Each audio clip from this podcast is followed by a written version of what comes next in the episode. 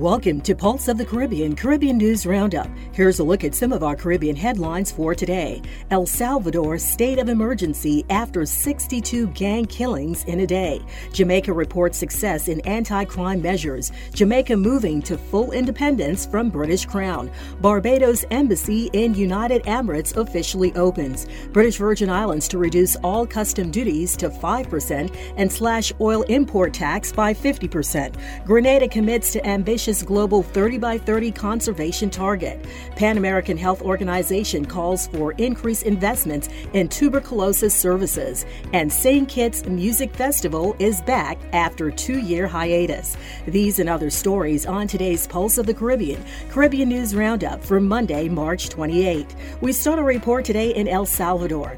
B B C reports that El Salvador's parliament has approved a state of emergency after the Central American country recorded dozens of gang-related murders in a single day. Police said there had been sixty-two murders on Saturday, making it the most violent twenty-four hour period since the end of the Civil War in nineteen ninety-two. New laws restrict the right to gather, allow arrest without a warrant, and the monitoring of communications. Last year, the El Salvador recorded one thousand one hundred forty murders, a thirty-year low. However, that still equates to eighteen deaths per one hundred thousand inhabitants. In November, another spate of violence led more than forty people being killed within three days. Hours before, the members of parliament voted on the new powers, which will remain in place for thirty days. Police said four leaders of the Mara Salvatrucha M S thirteen gang had been arrested over the spate of killings. Jamaica Information Service reports that for the period ending January first through March fourteenth, the country recorded an eleven percent reduction in major crimes when compared to the corresponding period last year. The country recorded nine hundred sixty-seven major crimes during the period. Prime Minister Andrew Holness said this represents the lowest incident of major crime since twenty ten. He made the announcement during his contribution to the twenty twenty-two twenty-three budget debate in Jamaica's House of Representatives earlier this month. He noted that homicides were down by by five point two percent and shootings were down by nineteen percent. one hundred ninety-six firearms were seized, representing an overall increase of twenty-six percent and a one hundred percent increase in rifle seizures. Prime Minister Holness said that the Get Every Illegal Gun campaign is working. The campaign is working. People are giving information. We have put twenty-five million dollars from the F L A into the Get Every Illegal Gun campaign, he said. The recent launch Anti-Gang Task Force has been operational, he also said, and their efforts so far have been reaping significant success. Saint Martin Island Times reports that the long-awaited sports field of the Caribbean Correctional Institution of the Netherlands officially opened on Thursday, March twenty-fourth, by the Director of Prison Administration and Immigration Detention, Monique Schippers. The institution stated that the new sports field is necessary for the expansion of the day program for detainees and plays an important role in the reintegration process that the correctional institution is working on. The sport field was not previously included in the construction plans for the new facility at Plantation Aruba. According to the institution, sports contributes to physical and mental health and is a legal right of detainees.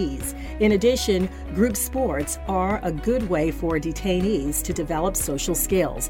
This makes it an important part of the reintegration process. The opening of the sports field also allows for the expansion of the daytime program, allowing detainees to participate in extra activities if they display the desired behavior. Bahama News dot net via Reuters reports that Jamaica's Prime Minister Andrew Holness told Prince William and his wife Kate during their recent visit that after sixty years of political independence, it is inevitable that Jamaica will move on from its past as a British colony to become a republic. There are issues here that remain unresolved, but your presence gives an opportunity for those issues to be placed in context, put front and center, and be addressed as best as we can, the Prime Minister said, standing alongside William.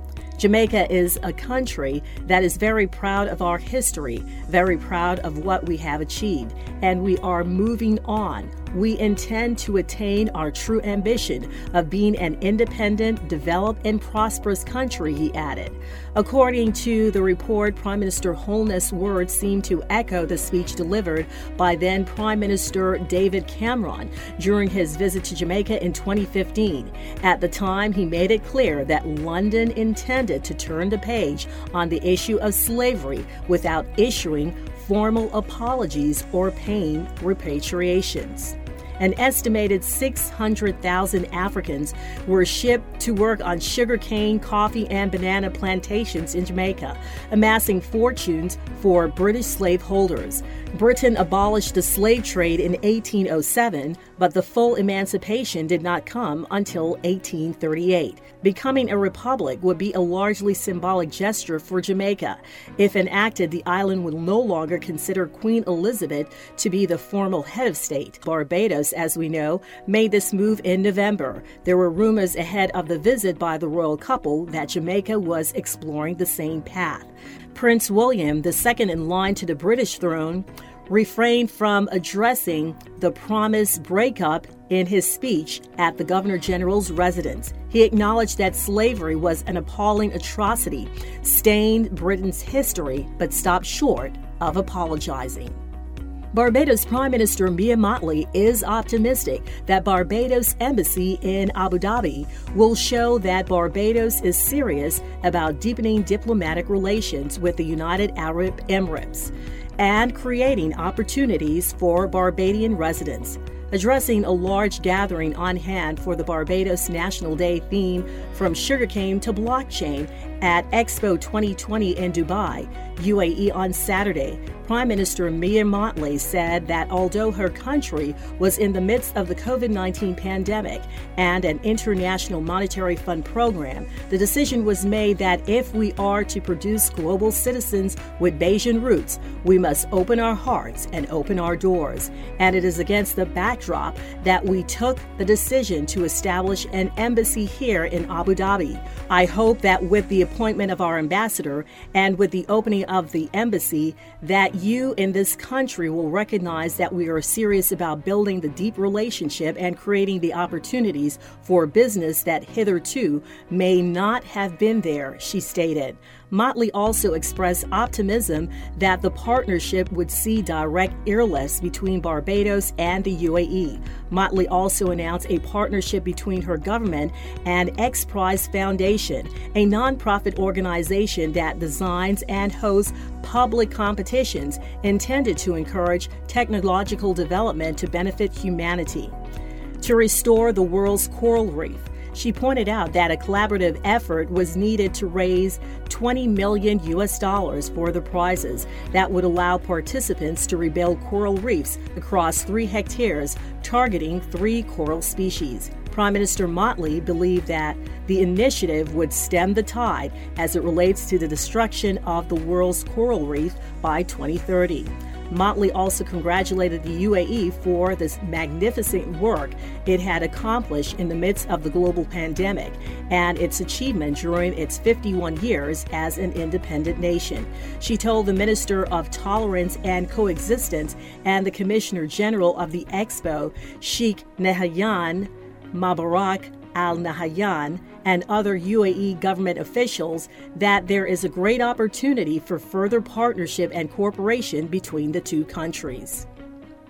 B V I News dot com reports that the British Virgin Islands Premier Andrew Fahie has announced that all custom duties on imports that are above five percent will be reduced to five percent starting April fifteenth for the next three months. Speaking at a media conference, Fahie, who is also the Minister of Finance, said this initiative is a move by his Virgin Islands Party government to ease the financial burden the people of the Virgin Islands are facing due to the covid nineteen pandemic and the current Ukraine-Russia conflict. The premier also noted goods and services that are currently have a duty of five percent or less will remain the same.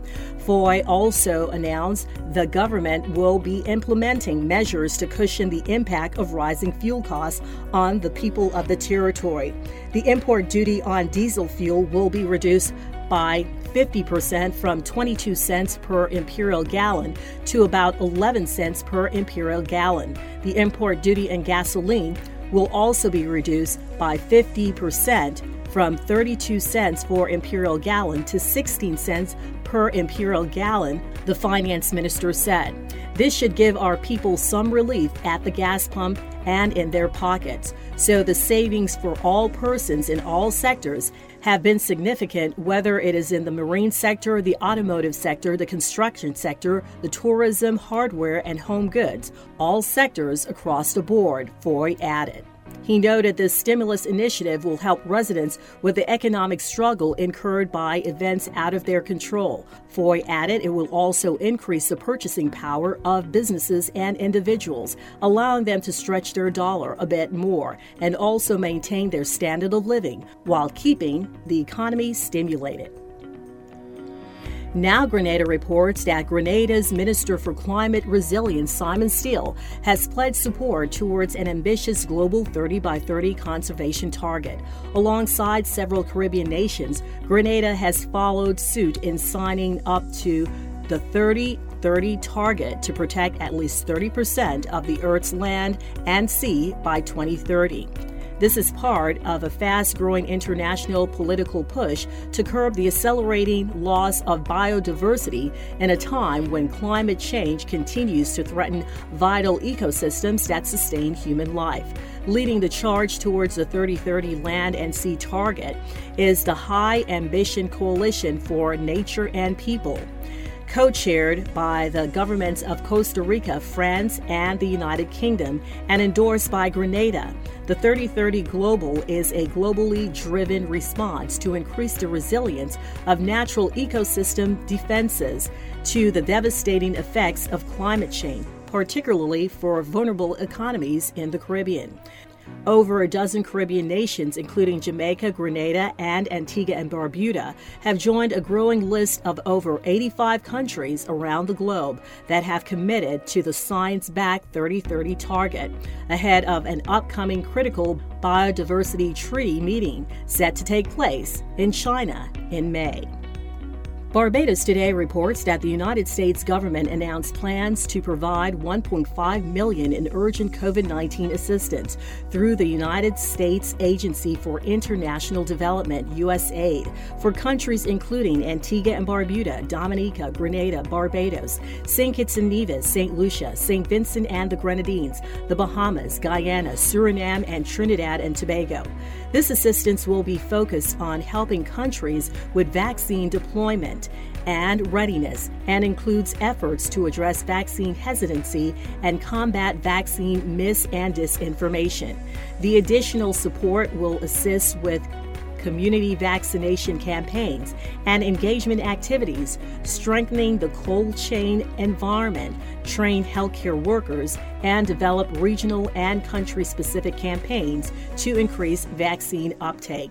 This additional assistance builds on previous COVID nineteen support provided to Caribbean countries. USAID has provided nearly sixty-three million dollars in COVID nineteen assistance to the Caribbean to address the health, humanitarian, and economic impacts of COVID nineteen. This includes more than seven million dollars specifically for the Eastern and Southern Caribbean region since the beginning of the pandemic.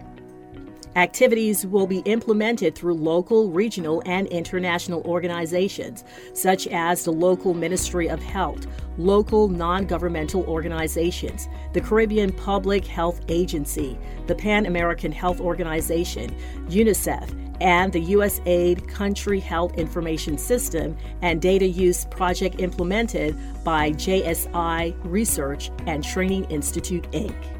On World Tuberculosis Day, The Pan American Health Organization called for the urgent investment in resources, support, care, and information for the fight against tuberculosis as the COVID nineteen pandemic reverses gains made against one of the world's deadliest infections.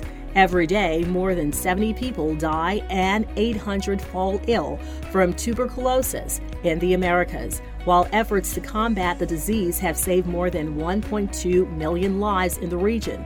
Since two thousand, yearly deaths have increased by an estimated three thousand in twenty twenty due to interruptions in essential services. An estimated eighteen thousand three hundred children aged fifteen years and under live with tuberculosis in the Americas, yet more than half lack the access, diagnosis, and treatment services. Increased investment in tuberculosis services and research would accelerate the recovery of gains against the disease. Global spending on tuberculosis diagnosis, treatment, and prevention in twenty twenty were less than half of the global target of thirteen billion U S dollars annually by twenty twenty-two. According to the World Health Organization, an additional one point one billion per year is needed for research and development. And finally, MyView News reports that after a two-year hiatus, the Saint Kitts Music Festival was relaunched on Friday night, March twenty-fifth, with a spectacle of fireworks, live entertainment, and special ticket giveaways. The schedule of performers was hosted during a special release party at the Royal Saint Kitts Hotel. This year, we promise you three energetic nights of world-class entertainment that will leave you with an unforgettable experience, said Damian Hobson, chairman of the twenty-six-year-old festival.